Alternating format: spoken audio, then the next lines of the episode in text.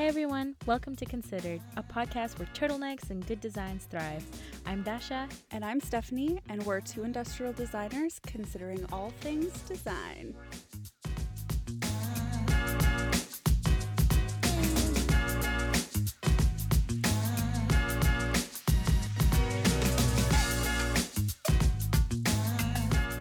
Hello, everyone, and welcome back to another episode of Considered. This is the second part of our interview with Rob Lederer, who is an industrial designer and has had an incredible career in both Australia and Canada for the past 40 years. If you haven't listened to part one, I highly urge you guys to check out our previous episode where Rob discusses his early beginnings as a designer and how his move to Canada completely shifted his career. He talks about his journey as he went from designing a variety of products in Australia to establishing one of the first medical design communities in Canada. In today's episode, we will discuss Rob's definition of design as well as how that definition shifted over the years of his career as he, along with other industrial designers, were challenged to design with human centered thought in mind. Listen on to learn more.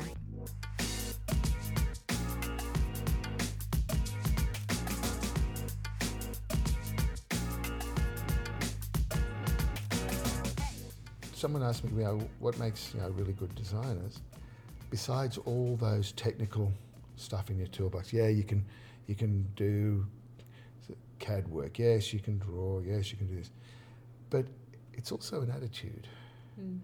and I think that's the key. And and if you think about some of the really good designers, they have, and I use this word not in a negative sense, but they have a bit of sense of arrogance. Mm. You got to saying, you know, yeah. I can take on this project. I'll I'll make something at the end that'll have value. Mm-hmm. And it doesn't mean that it's going to be the best and no one else is ever going to come up with anything better. But you have that little bit of confidence and arrogance that, you know, I can do it. Hmm. And I see this, I mean, some people have big arrogance with it.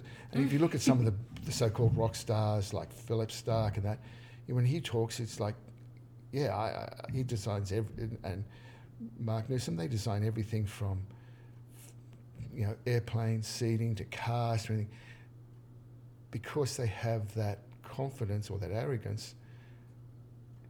I can design, and I, I, I got this again from when I was going through. We had. Uh, we used to have meetings with um, various heads of consultancies, and one time they had three of them in, and we're doing a whole um, Q and A, little bit like this, and we're asking, and and one of the students asked um, the the three um, designers, uh, you know, they're, pretty well known in Australia at the time. Uh, you know what uh, would you like to design? And I think one said, oh, you know, you'd always like to design a car. Another one said something about other stuff. And one of them said, which I thought was rather interesting, he said, whatever comes through the door, the next project, you just like to design. Yeah. Yeah. And towards the end of the meeting, and this stuck with me as part of my um, teaching, when um, they asked the instructors, there was two other instructors that were there, they asked instructors, they asked them, you know, okay, you know, in your program, what are you doing to prepare the students to come and work for us? Things, and one of the instructors answers, "Oh, you've got it all wrong. I'm not producing students to work for you. I'm producing students to put you out of business." and I always thought that was a great answer. Why should we be, you know, training students to go work for, you know, old has not has-beens, but you know, the you know, back in the regular thing just to be fodder. Mm-hmm. No, we, you should be the next leading edge of the design. We should be putting out people there to put them out of business. Yeah, that's great. That that's was a, a great answer, a, yeah. and I that stuck with me forever. Hmm. You know, yeah, I can do it. I think that's what of the, the seven of us that graduate realised is that we can take on anything. Hmm. Just give us a chance. That was it. That's so that's so interesting. Yeah, that definitely. Thank you. I feel like yeah. that gives well, us I've a been I've been teaching long enough. I think since '85, I've seen the trends and the changes and everything. But there's one thing that I think uh, has stayed consistent, is students going out there and trying things and Hmm. being prepared. I won't say to fail, but being prepared to give it a go. Yeah. That, And that's the key. point. I think Yeah. It's always the way. Yeah. I feel like that's what we're doing here as well with this podcast. Absolutely. trying it out, trying something. Give it new. something, yeah, absolutely. and I think that's the role of um, the role of a good instructor is not necessarily to, I won't say to teach, but is to provide opportunities Hmm. for students to learn and to grow. Um, and there's some funny examples. I mean, you know, I talk about Erin, who is designing at Nike. You know, we used to joke and we used to, you know, with her all the time. Yeah, she would turn every project somehow into designing a shoe. you know, and other programs might have said, "Oh no, that you know, you've got to, you know, this is what we want." Well, no. If you if you're smart enough to be able to do that, then you can be you're smart enough to be a shoe designer, and you can be smart enough to go and work for like for for for, for Nike. Hmm. You know, That's a good point. Yeah. It's it's interesting because like I look at our portfolios and even right now um I'm crap. going The portfolios are crap. I hate to say it. Most out of undergrad, I, I've talked to students who've, who've finished their you know, graduate degree in architecture, and some of them look back and they say, you know, what we did, we were fumbling around and say it was crap. Yeah. But it's, it's not what's there, Mhm. it's what you learned in, a good point. in, in, in doing in, in the journey. Mm. It's a journey. Design is a journey. You go through from first year to second year to third year when you're doing, and each along that journey, you're picking up stuff, Hmm. and you're picking up what fits you as a Mhm. designer. There's not one prescribed pathway. Every Yeah. one of you is going to do a different pathway Mm. because there's so many opportunities for designers to be in so many different areas and doing so many different things. Now, it, much greater than what I went through because we were very much slotted. You're industrial designers, you do that. Mm. Now, designers are doing service design, they're working in all sorts of like medical design, we just mentioned, you know, everywhere. Yeah. It's just about figuring out how to get in where you want to. Hmm. But Do you have any advice for the new newly graduated uh, designers? Well, right now it's very tough because of uh, the issues that are surrounding us. But as I said, I, I, a lot of my stuff that's happened to me has literally been by accident. Hmm. And but part of that is because I've always been, you know, open to things around me of what was happening. I would literally take on any project, anything, just because you'd learn from it, Mhm. whether it was good or bad, or whether Mhm. the stuff which you did was, was, was excellent or not. You learn something. Every project you learn something from. Um, and I, I kind of went, uh, as I said, I was working with um, technical aids for the disabled, so they, I, you, you make contacts. It's, it's networking. Mhm. It's the biggest thing. And also, don't be afraid to self-promote. Hmm. The time I, I, when I went, I finished my degree.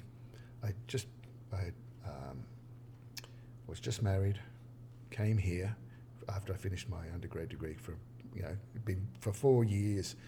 I had pr- practically lived in that studio where we, we worked in, and uh, I wanted a holiday, so my wife and I came back here with my eldest at the time, and um, I went back, and right when I got back, there was a bit of a depression, you know, like recession in the market and everything, and so things weren't, there wasn't much happening. There was, um, because of that, one of the um, newspapers had put out, uh, put a section in their paper where you could promote yourself. Hmm. That's what I did. I actually put an ad, Mm.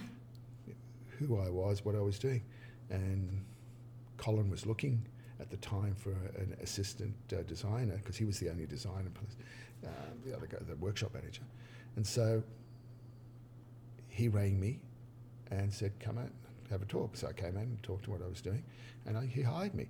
So it's about putting yourself out there a bit and uh, self-promoting, um, because it was kind of interesting. I don't think he would have. Um, I don't think he would have put an ad in. He was waiting for, you know, someone to tell him about. Oh yeah, there's a kid who wants to do a job. You know, whatever. Um, and he was interested that I'd put that in, and so I got hired, and I was. It was. It was a great experience. Um, it was kind of weird, but I mean, you know, I didn't know much about what. It, I literally knew nothing about that whole area of, of, of um, design. But he was prepared to let, give me, you know, three months to get up to speed, and I did.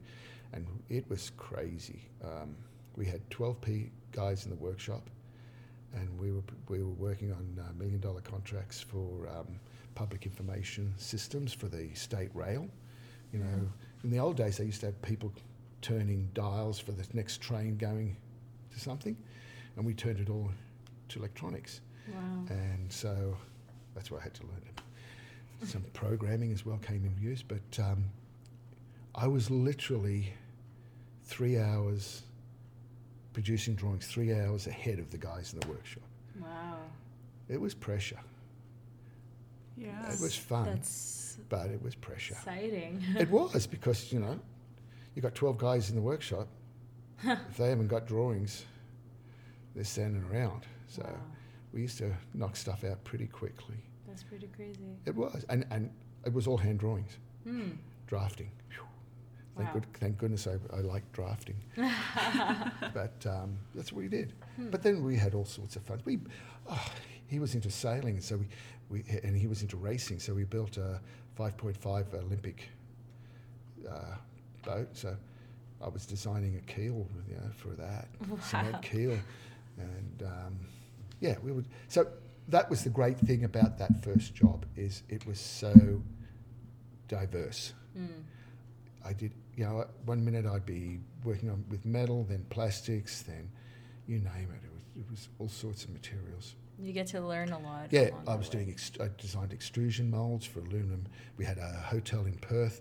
There was five kilometres of balustrading, glass and aluminum balustrading. We designed the. Uh, I designed the uh, um, the molds for that extrusion molds, and so you know, designing extrusion. I didn't know what. I never did that before. so you ring up uh, the extrusion company, you go over there, you look at the drawings, and you talk about it stuff, and then you you design one. So it's no different than what you guys do here. Mm-hmm. You know, you give it a go, Hmm. and it was successful. That's pretty cool. Wow. The funniest stuff was the stuff we did for the um, police. It Oh. was called the a- a particular group. Because we were doing this government work, the other government departments came and looked for odd stuff, and it was a group called the Tactical Response. mm-hmm. They only had one tactic and one response, was to beat the shit out of whatever was in front of them.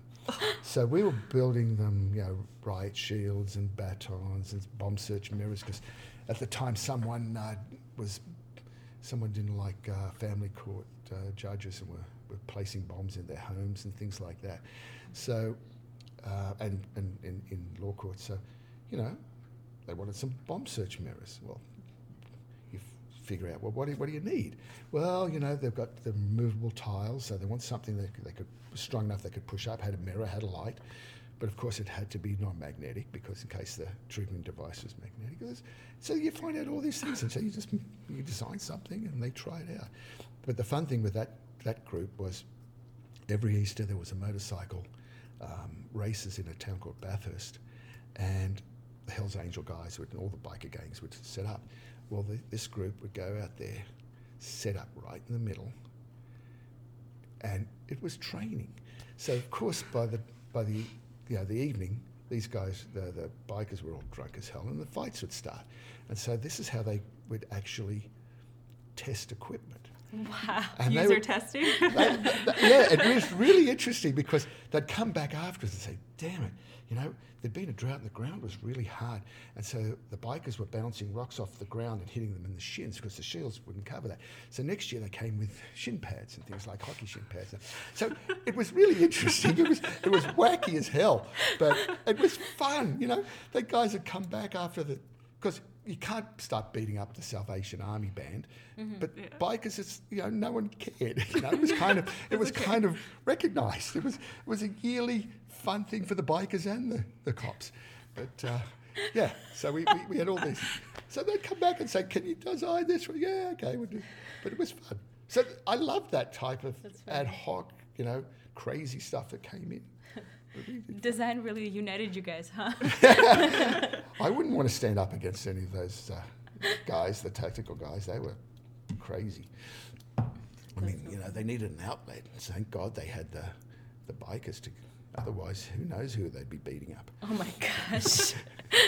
It's a bit of practice. But th- these are the guys that go in when there's prison riots, Oh, and they literally break arms and legs and throw people into into you know cells. So they, it's kind of a, they they're kind of a odd group. My wife actually was uh, teaching psychology to at, at, a, at the college there, where a lot of them would come and t- stuff, and she would say, "Oh, they're such nice guys," you know. and one of the other people that were in the class said, "Yeah, but." It's like a light switch with these guys. You know? Well, same here. You've got people here, the police thing. They they, Yeah. they they work out in the gym for half their shift. Well, what do you expect them to do? Yeah. You know, that's where there's a lot of the problems right now in the states with all the police is because they're still working in that '60s mentality. Yeah.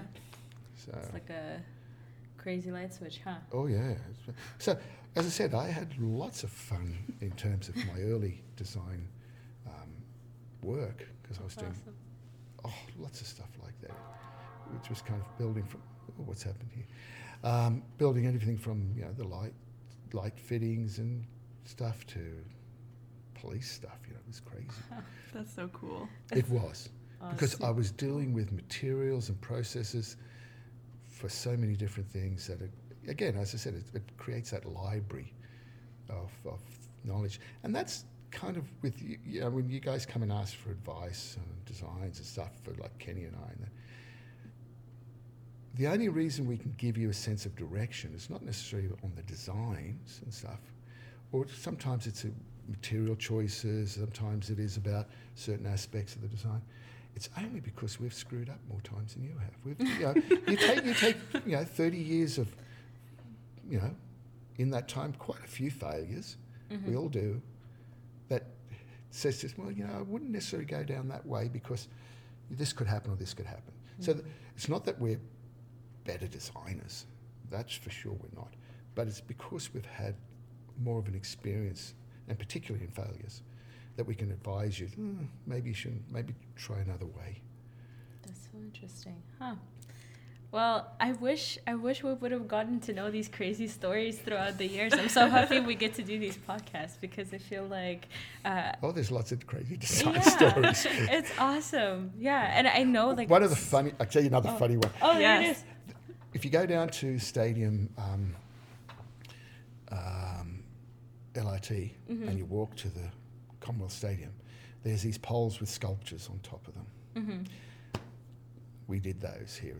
I did them, Mm. and uh, Cesare and a couple of students we did. And, well, the funniest thing was that, you know, we're told, oh yeah, you're going to to get them up there. They gave they delivered a scissor lift, and so we're saying, okay.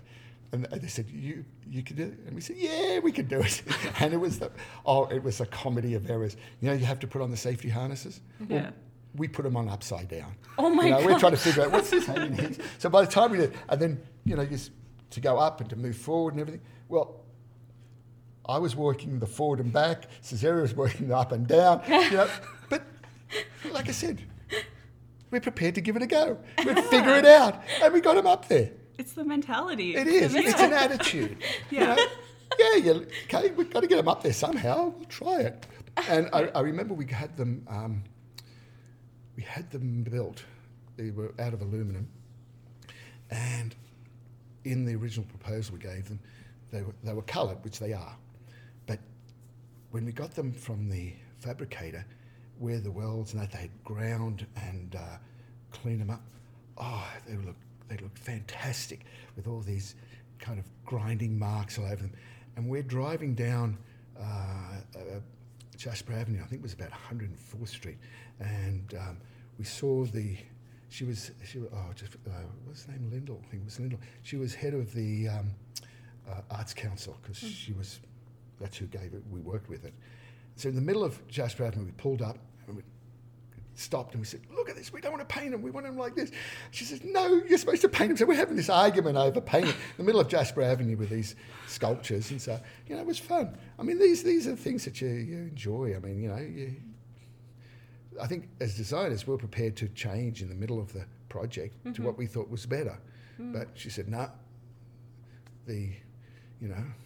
Edmonton Transit wants them painted, so we're going to paint because that's what they agreed to. So we painted them. Yeah, no, it was fun. But they still, they're, uh, they're still there. But yeah, that was again. They were when the original thing. They wanted banners, hmm. and we said no, they're not going to last. They want things for twenty years. Yeah. Those things have been up there for twenty years nearly, Oh wow. and the colours are pretty good. They stayed up to it.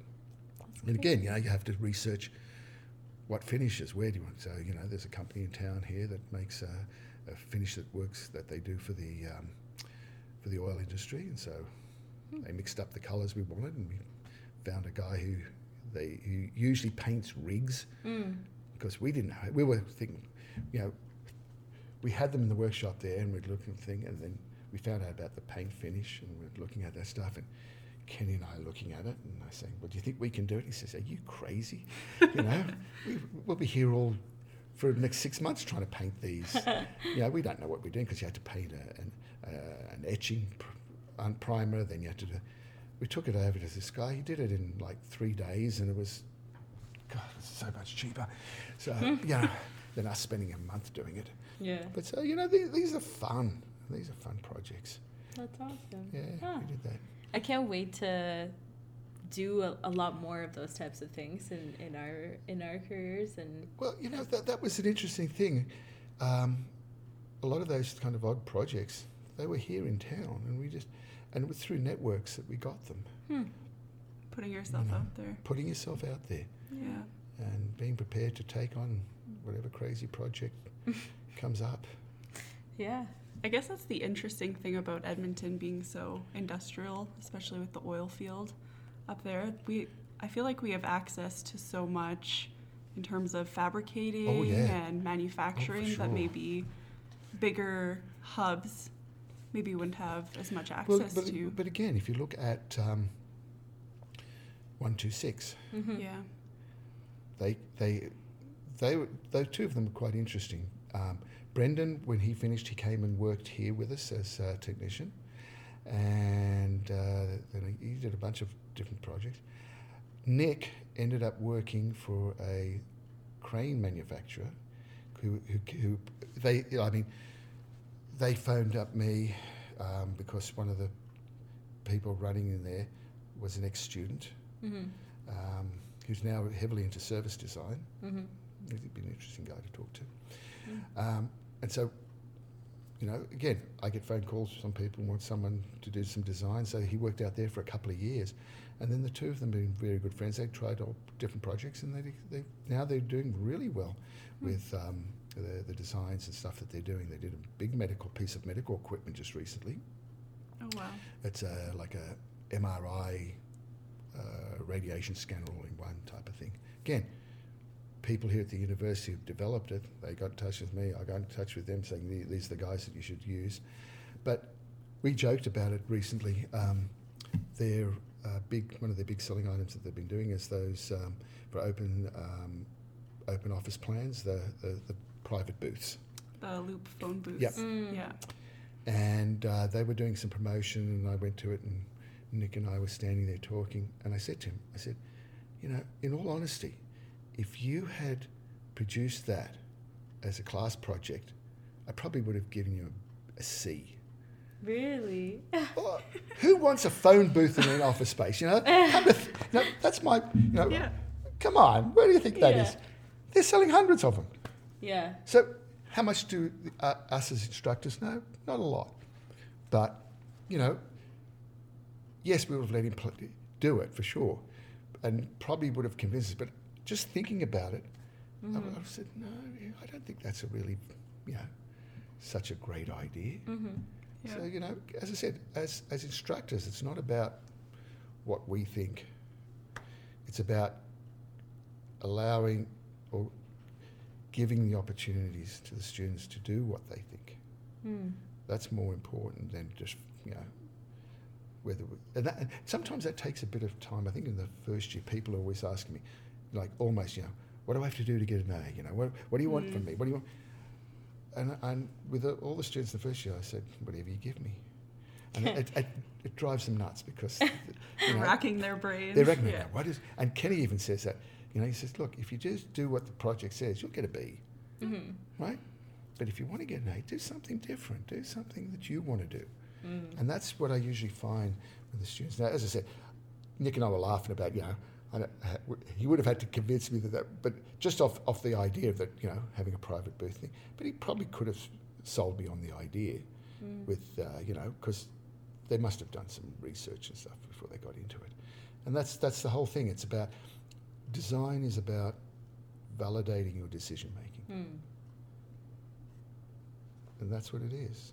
You've got to convince us that through your research, through whatever, whatever, whatever you've done, that this, and that's getting back to Ken Robinson, you know, he said that uh, I think the, the thing about creativity is, is producing something that has value, Hmm. and usually value to the user group that you're designing for. I've always found that that has been the benchmark of a good design is that it has value to the user group that you're working for. And I've done that with a lot of the assistive devices and things like that, Mm. is that it has no value to myself as an able bodied person, but someone who has a challenge or physical challenge, it, it can be significant. That's where that, that project on uh, aesthetics of disability is about Mm-hmm. you know, what value does it have to the user? If you can find that empathy and that connection, then you're producing something of value. Otherwise, it's just another, you know, widget.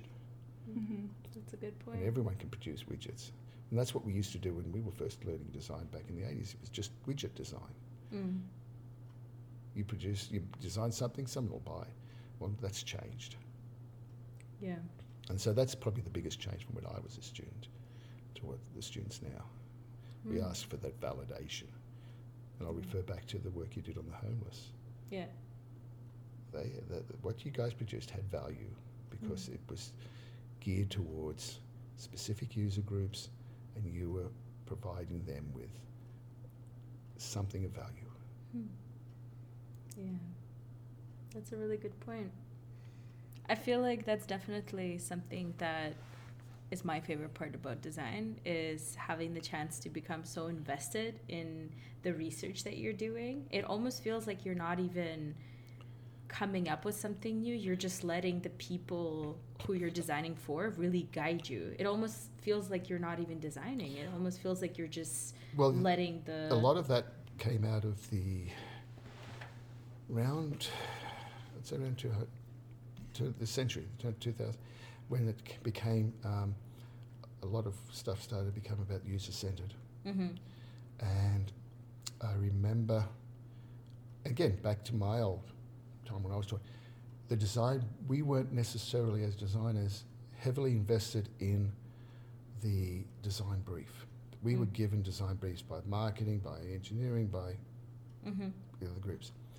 And I went to a conference in Milan, I think it was 2001. And it was an international conference, and there were some really kind of big design people. So Leslie was there, all these people. And there was a, a, a past um, instructor from here who's very well known in the, in the visual communication field, Jorge Frascara, who's written numerous books and uh, was head of Icograda International and Taught, has taught, is there, uh, he and his wife are in Switzerland now, he's teaching there. Um, he's retired, but he still does some teaching and writes books. And he was uh, uh, one of the editors of um, one of the, the design magazine, uh, design issues out of uh, Carnegie Mellon. He was involved internationally quite quite high. And in his presentation at the conference, one of the things that stuck to me, he talked about the three phases in design, and he talked about you know a problem identifier. Mm-hmm. Then there's the problem solving, which has been the traditional design area we're, we're in, and then there's the, you know, have I, have I been, have I solved any real problem? Have I been, a, what what has my design really done? Have I just merely moved the problem from one area to the other, or have I actually been a design Mm-hmm. solver? So he said that previously we've been really the dis- we've been stuck in that that middle one, which is problem solvers, which we do well. That's our, our area. Being a problem identifier is that research, which is to set up the design brief as it's supposed to be. Mm. A lot of companies now, well, most companies now, have designers in that arena to be part of the team that puts the design brief, to recognise what needs to be designed, what's the problem, you know, problem identification. Problem solver, yeah, we, we, we get into that big time. But have I been a problem reducer? Mm. Because not every design solves every, every possible issue, but have I actually reduced, have I actually helped, have I actually produced something that has less problems? Because otherwise, if you don't, if you, if, if you haven't, then you're merely kind of, as he put it, you know, rearranging the deck chairs on the Titanic. Mm. You're not really doing anything.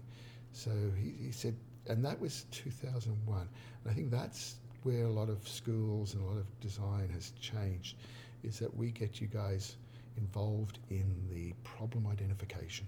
Mm. Because without a good design brief, it's like like they used to say about computers, garbage in, garbage out. Mm. Until you interview people Mm-hmm. and you talk to them and you find out some interesting things and have a really good understanding of the issues and have a framework and a methodology that's uh, is appropriate to it, then your problem solving is not going to be very good. Mm. And you're definitely not going to be a problem reducer. One of the um, more interesting th- things that came out of the blue, um, one of our, my graduate students is, I think she's going to marry him soon. Um, he's, he, he's been deaf since birth. And she was asking Chris if you, someone said, you know, we can give you something for, and you can hear for a day Mm-hmm. or whatever. And he said, but then I'd have to give up silence or peace. Actually, Mm. the thing was peace. You have to give up peace. And both Erin and I went, we would never have thought of that if we were making up personas and scenarios that that would come out of an interview. Mm-hmm. Like, like really, you know, yeah, you'd have to give up. Yeah, That, that's kind of interesting because when you think about all the sound and how tiring if you're in a noisy environment, you know, especially on like like Chris does on a, on a building site. Mm-hmm. Well, he doesn't he doesn't get fatigued from all the noise because he doesn't hear anything. Yeah. But that, those are the insights you get only when you deal with the real issues and the real person that you're trying to That's true. design for. And I found that in lots and lots of cases when I've been working with um, to do with spinal cord. Mm-hmm. Like when I had um, Quinn, who only had uh, one finger movement.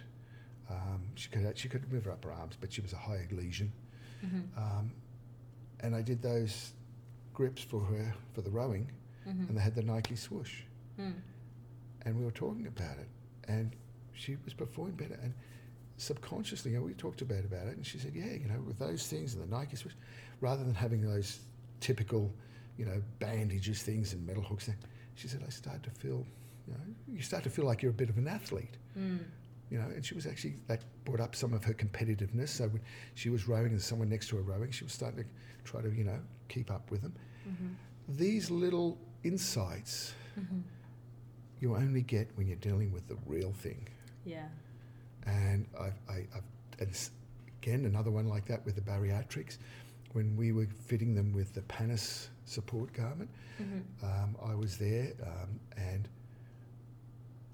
the commentary that was was interesting of how they were, you know, feeling after they got the garments that were holding their, you know, the excess pannus, and you know, the interactions, the social interactions. One of them was there with a, with a mum, and she had worn what she normally wears, which is kind of, a, uh, you know, workout pants and sloppy top and that, and she got the, the custom pannus thing that was fitting her in that, and she puts on her clothing that she, she had. And of course, the pants just dropped to the ground because, um, you know, this was all now slimmed out in mm-hmm. proportion. So, first thing she said to her mum is, Guess what? We're going shopping. Mm-hmm. And you could see her mum's eyes just like that. So, it has, it's not just for the youth, but if you look at the holistic thing, all the interactions, I guarantee you, this is probably the first time in X number of years that she and her mum were going to go shopping for mm-hmm. clothes. All those types of things. It can change dynamics all around, social mm. dynamics all around. But you only get that when you're dealing with the real subjects. So in the marketing thing, yeah, you can make up scenarios, but, but I don't think the um, the learning is as, as, as, valid. One of the nice things about design, and we, we had this conversation many years back, not only in Australia, but a lot of design places. You know, you take certain professions which have certifications like engineers and various other things like that. And I know there was a push once many years back. I think it was in it was the uh, English, the Design Council in England. I think they were looking for certification in terms of designers. So, because at the moment anyone can call themselves a designer. Mm-hmm. You can't call yourself an architect unless you're a certified architect. Same with engineering. And when that was discussed at a number of uh, conferences that I went to and things in the early turn of the century, 2000 to 2005, I was in various companies, they would talk about should we be certified? And everyone said no. As soon as you do that, you're going to actually kill creativity because certification means you do this, you teach this, and that's it. Mm you know, mechanical engineering, their, their, their exams that they've been the same for the last 20 years. Yeah. I don't think we could do it. Hmm. But I think it, it would, would be the death knell of design if we were certified. Because it, even though architects say they, they, they still have creativity, even though they're certified architects, but there's still a lot of restrictions. Hmm.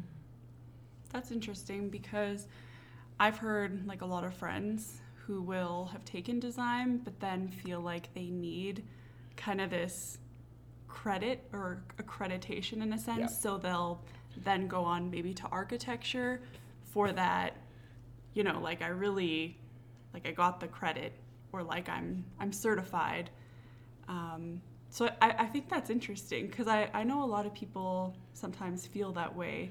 Oh yeah, I mean it's, that, that that discussion is still going on. Yeah. You know, because they look, they keep saying, well, look, architecture is a, is a certification, but there's lots of, you know, creativity in that. Mm. But there's also a lot of, you know, um, how can I say it? Um, restrictions. Mm. You know, people still feel that um, they're certified architect, but they st- but again, it, it, depends on the on the on the on the, the product and the business because every project, everything that we deal with, has some sort of you know boundaries, whether it's uh, you know a city um, planning program that restricts what the architects can do. They can only do three or four stories. If they want to do higher, they've got to go to various. So the, the, there's always rules and regulations in everything. Mm-hmm. You know, you can't just produce a, bo- a, plastic container out of anything. It's got to have be certified that it's you know uh, food safe and all that type of stuff. So we have that mm-hmm. in everything we do. Mm-hmm. So I don't know if that's necessary that we have a certification that only you, who's been certified as industrial designer, can design that bottle. Yeah. I don't know if it's necessary. Mm-hmm. Something that I think it would also kill is that internationality that industrial design has. Like, for example, my uh, when we immigrated from Ukraine, um, yeah. my mom, right, she was a teacher for 20 years. Means and then here. here, it means absolutely nothing. you have to start nothing. from scratch, even though she has taught for 20 years different levels and ages and even prepared with Montessori school, thinking that. But see, that, that's, that's, that's the transportable thing about design. Mhm. We have had students who've worked pretty well everywhere in the world. Got students back who, who came here and is back in Australia designing Anton.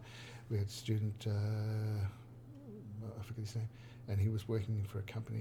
He, he went to New York for uh the furniture show, met some company guys there from New Zealand, and ended up going to New Zealand to design. And yeah, it's it's it's it's a very transportable Mhm. um, profession. yeah. And um, again, it, it's, it's, it's how you present yourself. Mhm. And we've got students who've been working in Europe, all over the place.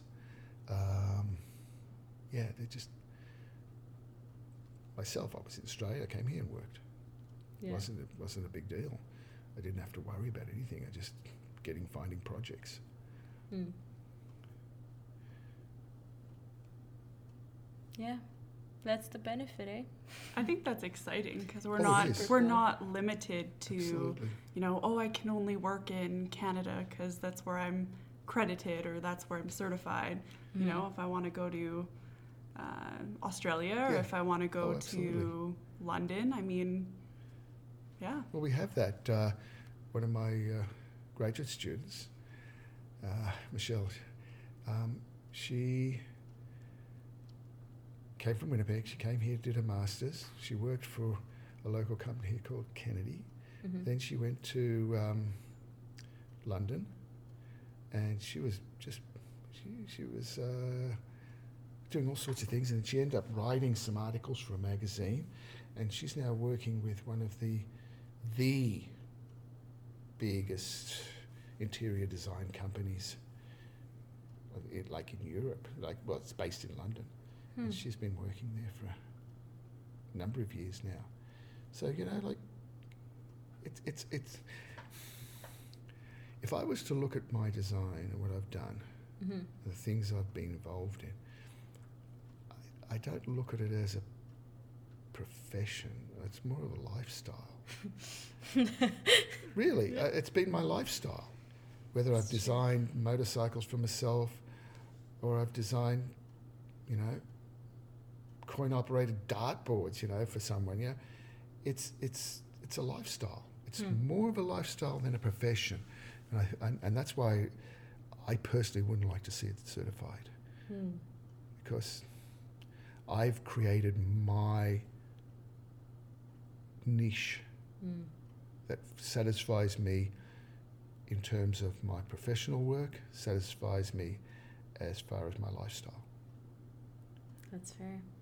So that's how I've been able to keep going as long as I have. And I mean, I get, I, I get emails like from the engineering guys. Oh, we've got this project. Can you come and help us with it? And, yeah, okay. I might, maybe no. Well, I've retired. I don't feel like doing it. You know? it's it's it's my lifestyle now. It, it, it has always been Yeah.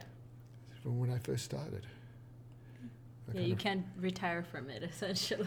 Um, no, I mean, e- even even well, again, you know, talk about life.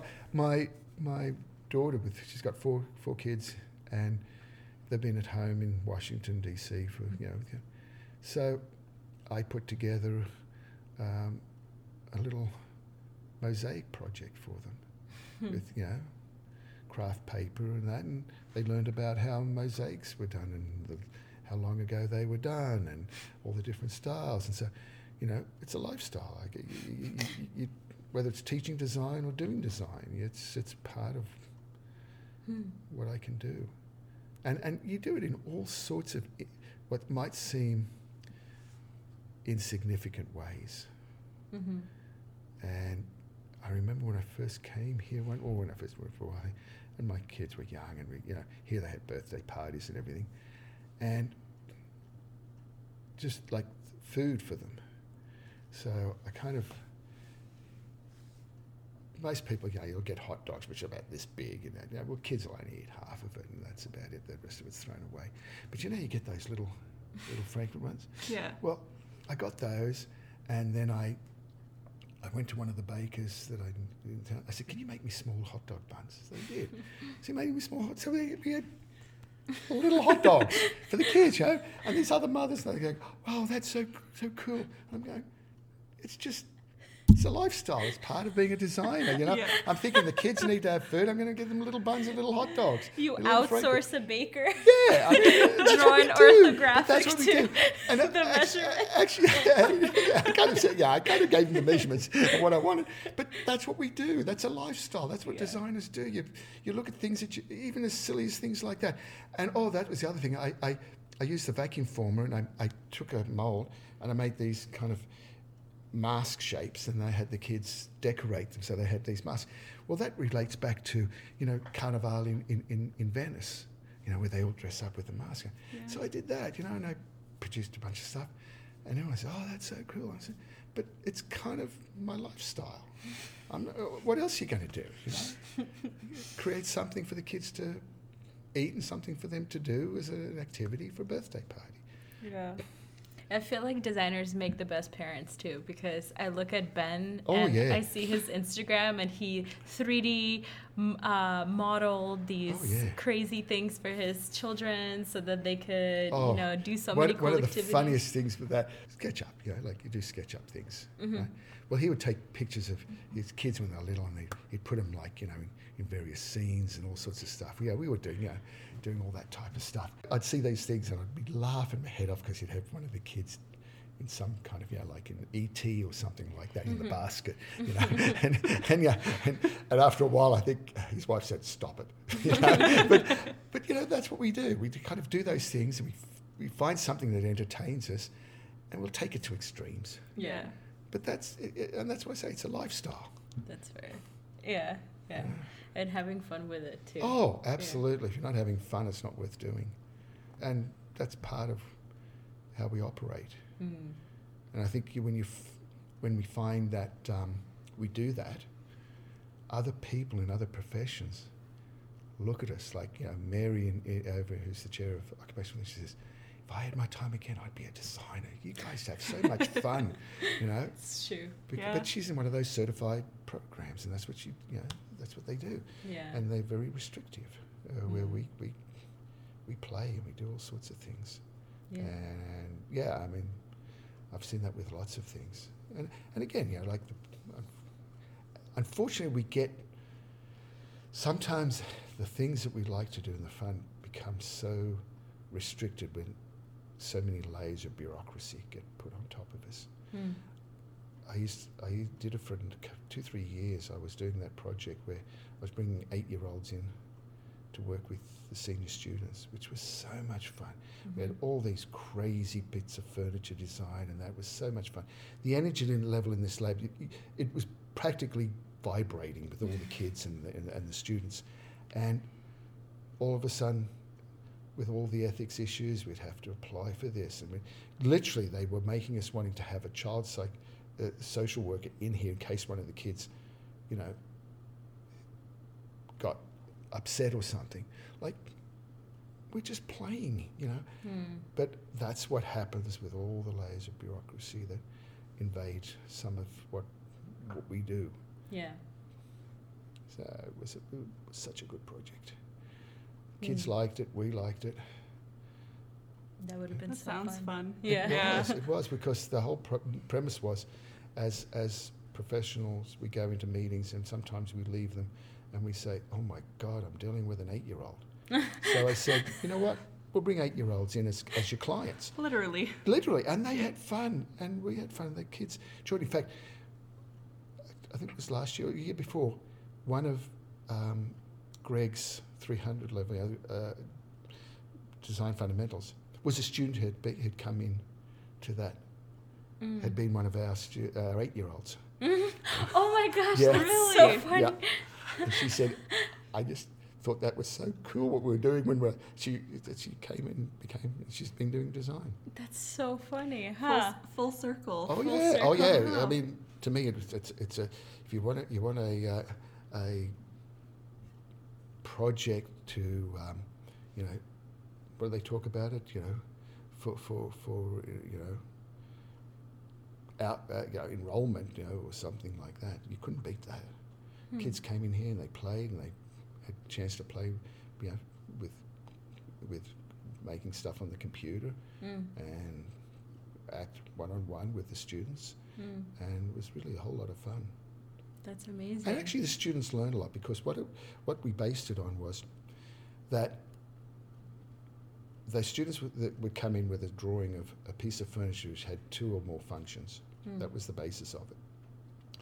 So we had, uh, you know, rocket chairs with uh, pizza storage and um, electrified fence to keep the little brother out, things like that. Oh yeah, they were great stuff. Yeah. Oh, And yeah. so what the our students had to do is work with that, talk with them, and figure out. You know, yeah, we had we had stuff with rocket chairs and pizza deliveries and things like that in it, but it was working with the student to find out exactly what they were looking for. And So asking the type of probing questions that you could get information, then they would create something, and then the next class they'd work with what they'd created with, Mm. and, and the whole idea is what after you've had your first meeting, what else could you as the designer bring into that conversation or that design? And then they too would work it out in the next session, and then the final session they'd have the, f- the final piece done. Hmm. And it was about creating dialogue, creating in- um, conversation, asking questions, finding out what was really wanted, and then they'd give a, they'd make a poster with the, the design. And That's that was- awesome. it was well, you saw some of them. I think I showed you some. And so yeah, it, it was great for the students, great for the, the kids. They loved it. They had so much fun. Mm. And we did it with a variety of different schools.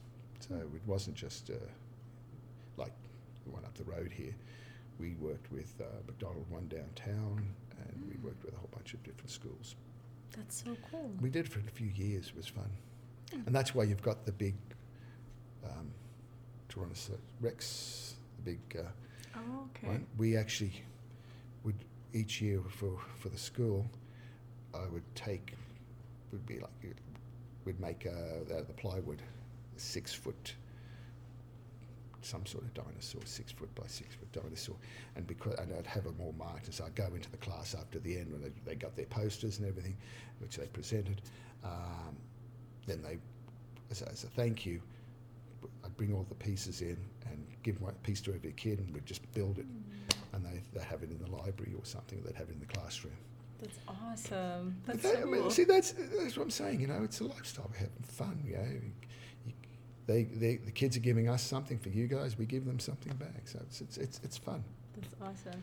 For our listeners who might not know, currently in the ID uh, studio workshop, we have a flying. Uh, what kind of I, dinosaur I is wouldn't it? know. I'm not a dinosaur We'll take a photo. Oh yeah, we'll take a photo. It's but it's about ten foot across. Yeah, and all we did was take the back box of those little ones Yeah, and traced it out that's awesome. and just put it on the CNC.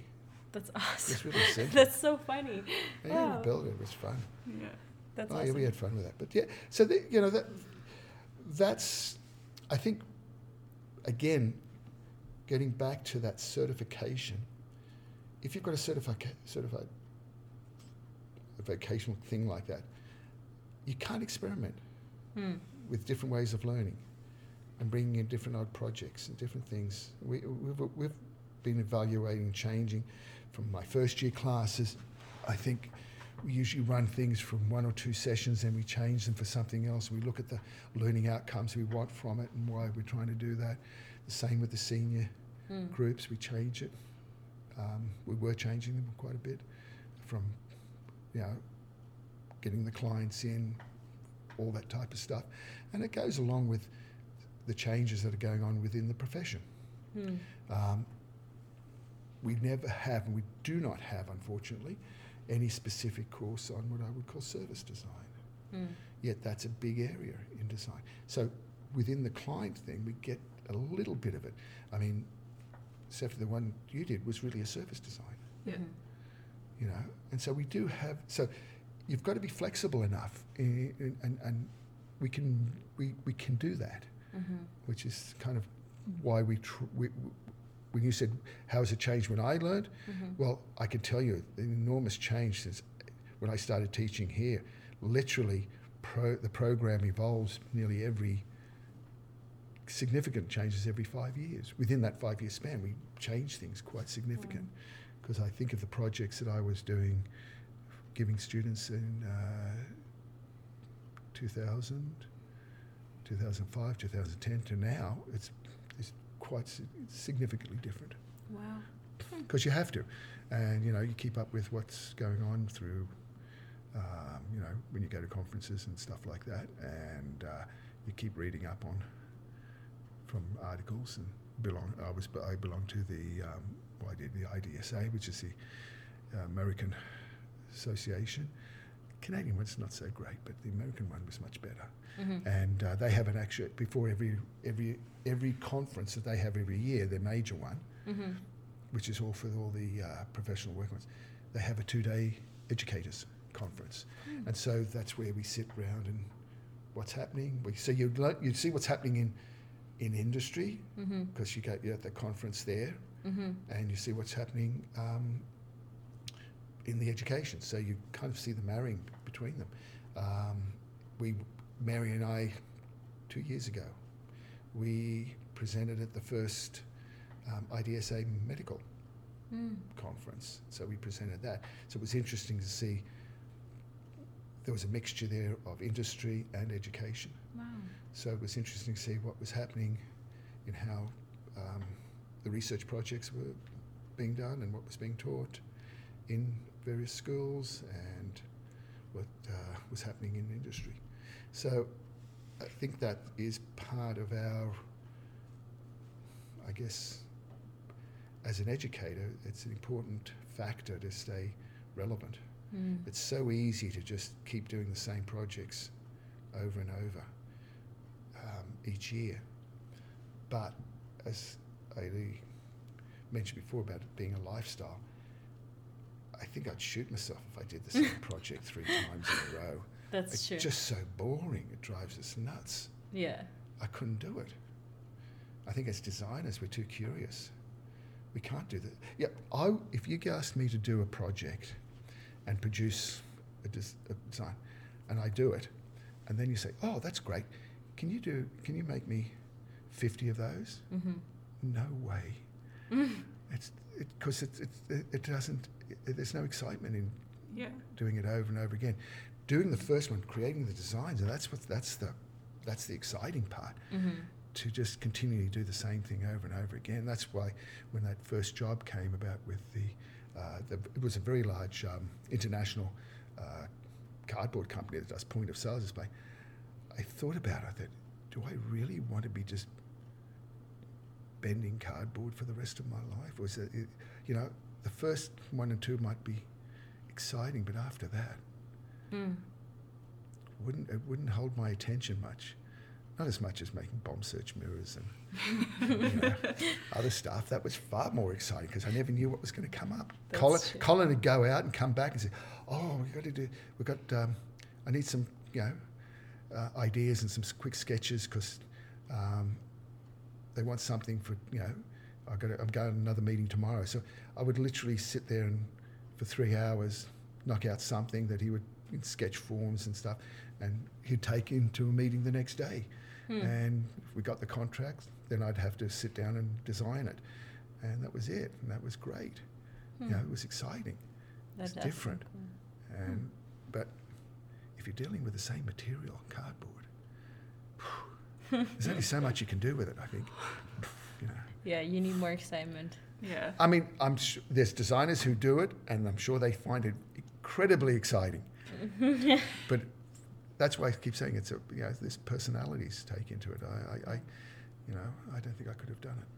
Yeah, that's for sure. I also definitely think that there's a, at least here on campus, there's like an industrial design personality. Like when you walk into the industrial design building, it's Oh, always yeah. so lively, loud, crazy. There's like projects everywhere, there's sawdust everywhere. And then in comparison, when you walk into the visual communication design building, it's like spotless clean, not a sound White walls. white walls, beautiful posters hanging up, very symmetrical. Oh. And those kids, when they walk into our building, they're like, they don't want to touch anything. I don't even think they want to sit on anything because it's so Oh, no, crazy but, but, here. but you know, it's it's it, yeah. I, I I I know what you talk. I know what you're saying there because I think there really is. I, I remember when I went through too. It was the same thing.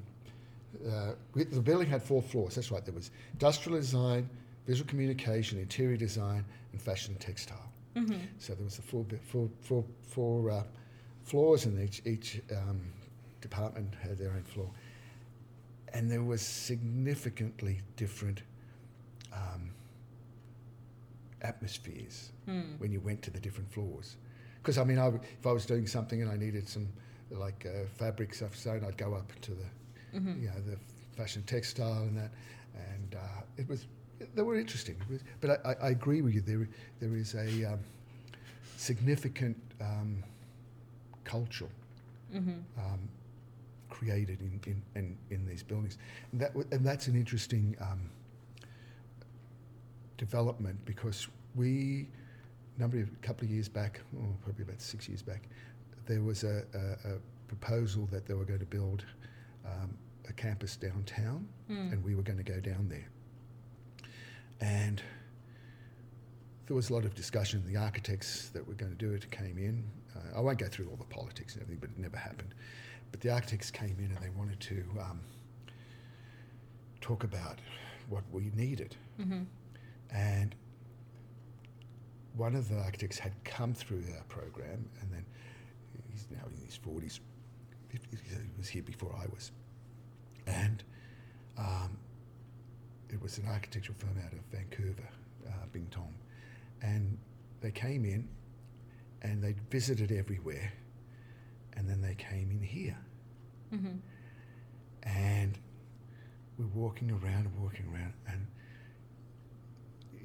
being from an architectural school, which is similar to what we've got here, you know, they were saying, you know, that was going to be their biggest challenge was to how can we create a space that will have the same cultural feeling as this building has. Mm-hmm. Because they realize that it, having that it's not just the people but I'll, I'll, I'll say sometimes it's, it's helpful to have certain people like Kenny mm-hmm. you know who who is prepared to let everything and anything go in a way without hurting people but he's up for anything person wants to try you know. Yeah we'll, we'll figure it out. And that kind of sense of, of, of I won't say chaos, but it's organized kind of creative things where things allowed to happen, whatever. Um, they were really concerned. That was one of their chief concerns. And when they came through here and we, they could see the students working and how we things that were happening, they're saying, how can we create a space that allows that to occur? Mm-hmm. And the difference you'll find is when you go over to engineering, mm-hmm. the dean at the time would not allow anything to be put on the walls, no posters, no nothing. All the instructors have these little rabbit, kind of like rabbit warrens. It's it's dead. Mm-hmm. It has no life to it. It's soulless.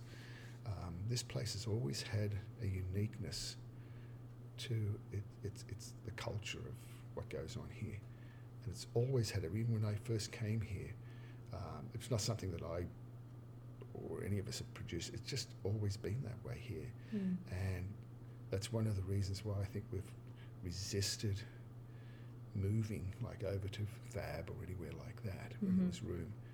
We prefer to be in this uh, our own little structure with its own with this unique kind of culture. It's true. And it's noticeable when people who aren't part of it come in, like everyone turns their heads because they just don't look like they belong. Yeah. yeah. You, you, you know when you know doesn't You matter. know. You know whether you know them from first year, second year, third year, irrespective. There's something about when they walk in. Yeah, they belong here. Or Yeah. who are you? And I can't put my finger on it or what it is. I think it's a lot of, and that, and that's what um, the architects were saying. They were saying, "Oh, it's so you know, this is the studio atmosphere that they were like Mm-hmm. they liked and they were used to, and they were going to some of the other spaces like within drama and music and everything, and they were just going, "Oh God, this is you know, we'll just give them four walls and they can do what they want." Hmm. But they were really concerned how they could create spaces that have that Mm-hmm. ability to have that happen.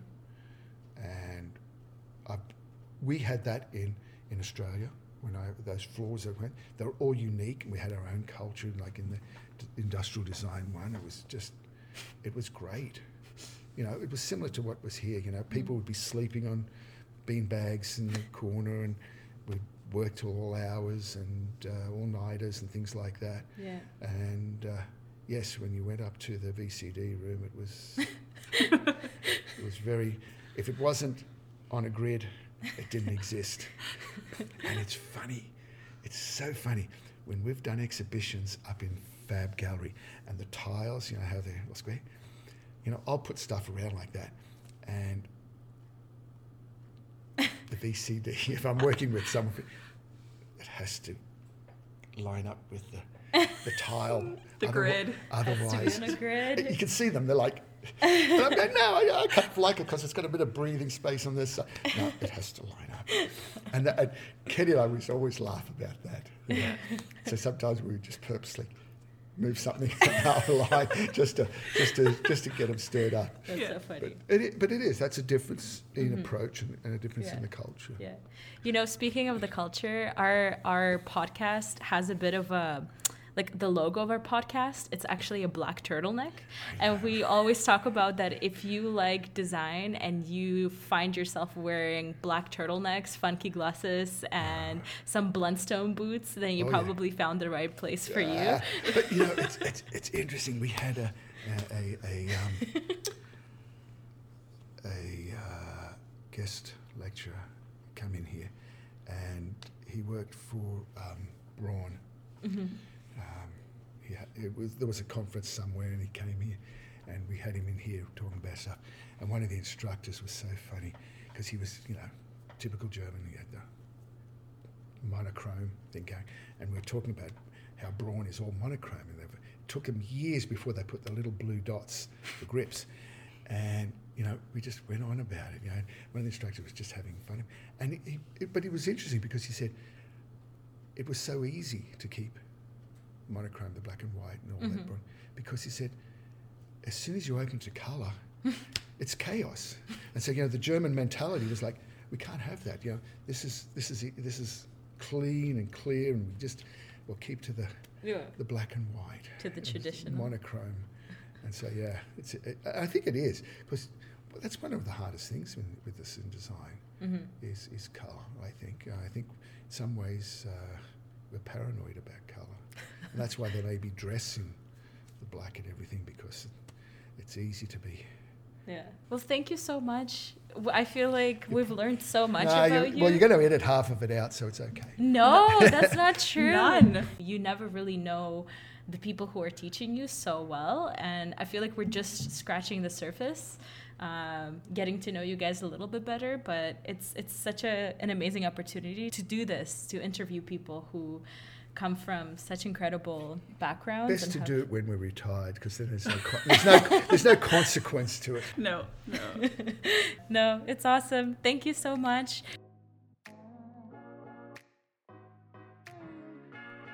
What an incredible first interview with our guest, Rob Lederer. As always, guys, we will post some pictures of Rob's work and his social media links on our Instagram at Consider Design Podcast. Thank you for tuning in, and remember next time you design, be helpful, be thoughtful, and be considerate.